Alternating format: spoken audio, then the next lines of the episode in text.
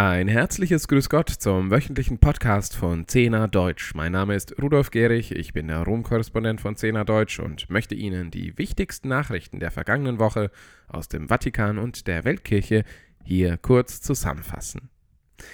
Papst Franziskus wird demnächst 21 neue Kardinäle ernennen. Dies gab der Heilige Vater am vergangenen Sonntag bei seiner Ansprache nach dem Regina Coeli-Gebet auf dem Petersplatz bekannt. Am 27. August wird also in Rom das bereits achte Konsistorium unter Papst Franziskus zusammentreten. Dabei werden die bekanntgegebenen 21 Kandidaten in den Kreis der Kardinäle aufgenommen.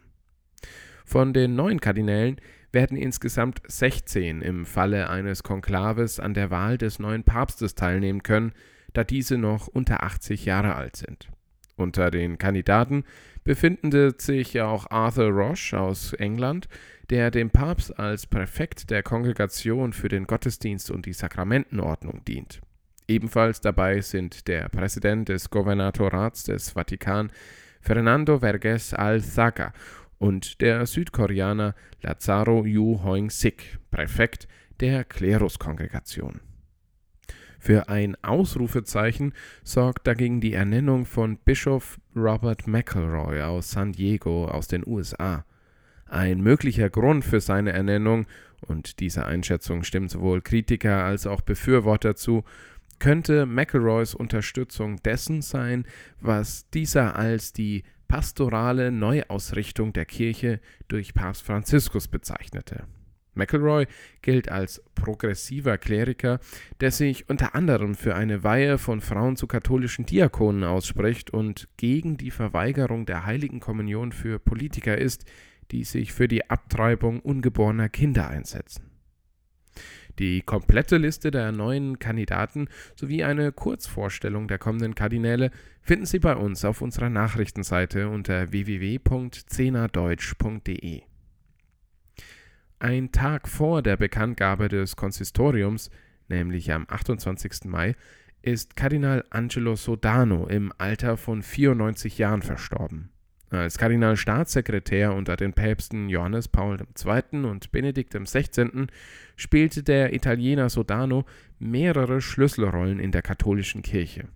Als Kardinaldekan konnte er im März 2013 am Konklave, das Franziskus wählte, nicht mehr teilnehmen, da er bereits die Altersgrenze von 80 Jahren überschritten hatte.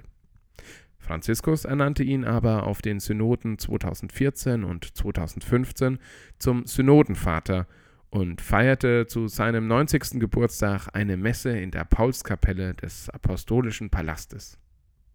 Ende 2019 gab Papst Franziskus der Bitte von Kardinal Sodano statt, vom Amt des Dekans entbunden zu werden.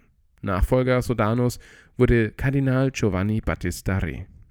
Sodanos Vermächtnis der diplomatischen Annäherung an politische Regime von Chile bis China prägt bis heute wesentliche Strömungen in der Diplomatie des Vatikans als Nuntius, also als Botschafter des Papstes in Chile der 1970er und 1980er Jahre, unterstützte Sodano das Regime des Diktators Augusto Pinochet, auch gegen katholische Protestbewegungen, was schon damals für Kritik sorgte.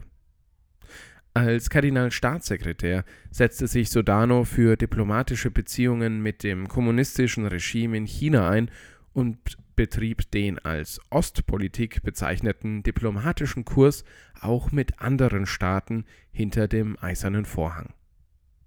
Sodanos Vermächtnis wurde in den vergangenen Jahren zunehmend von Vorwürfen belastet, Ermittlungen gegen sexuellen Missbrauch durch hochrangige Kleriker behindert zu haben, darunter im Fall notorischer Figuren wie dem Gründer der Legionäre Christi, Martial Maciel und Ex-Kardinal Theodore McCarrick. Im deutschsprachigen Raum war Sodano für seinen Umgang mit dem Skandal um Kardinal Hans-Hermann Gröhr in Kritik geraten. Der langjährige Erzbischof von Wien starb im Jahr 2003, ohne dass es zu einer formalen Untersuchung der vielen Vorwürfe gegen ihn gekommen wäre, von Verbrechen gegen Kinder bis hin zu Übergriffen auf Mönche. Kardinal Christoph Schönborn machte dafür direkt und öffentlich Sodano mit verantwortlich und musste sich dafür später entschuldigen. Zum Schluss noch eine letzte Nachricht. Zum Ende des Marienmonats Mai hat Papst Franziskus am vergangenen Dienstagabend in der Basilika Santa Maria Maggiore in Rom einen Rosenkranz für den Frieden gebetet.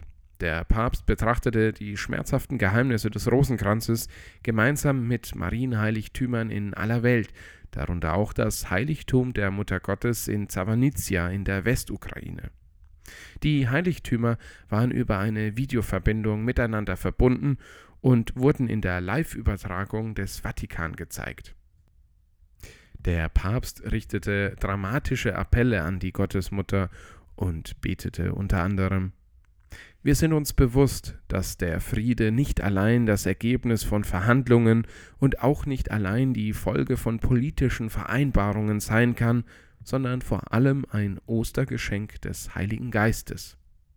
Der Papst betete auch wir haben die kriegführenden Nationen deinem unbefleckten Herzen geweiht und um die große Gabe der Bekehrung der Herzen gebeten.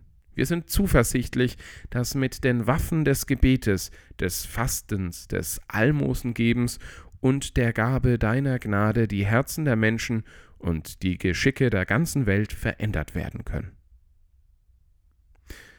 Das waren in einer kurzen Übersicht die wichtigsten Nachrichten der vergangenen Woche. Für ausführlichere Hintergrundberichte sowie alle tagesaktuellen News besuchen Sie uns doch auf unserer Internetseite unter www.cnadeutsch.de. Ich freue mich, wenn wir uns nächste Woche wieder hören werden hier im Podcast. Bis dahin wünsche ich Ihnen alles Gute und ein gesegnetes Wochenende. Für 10a Deutsch aus Rom, Ihr Rudolf Gehrig.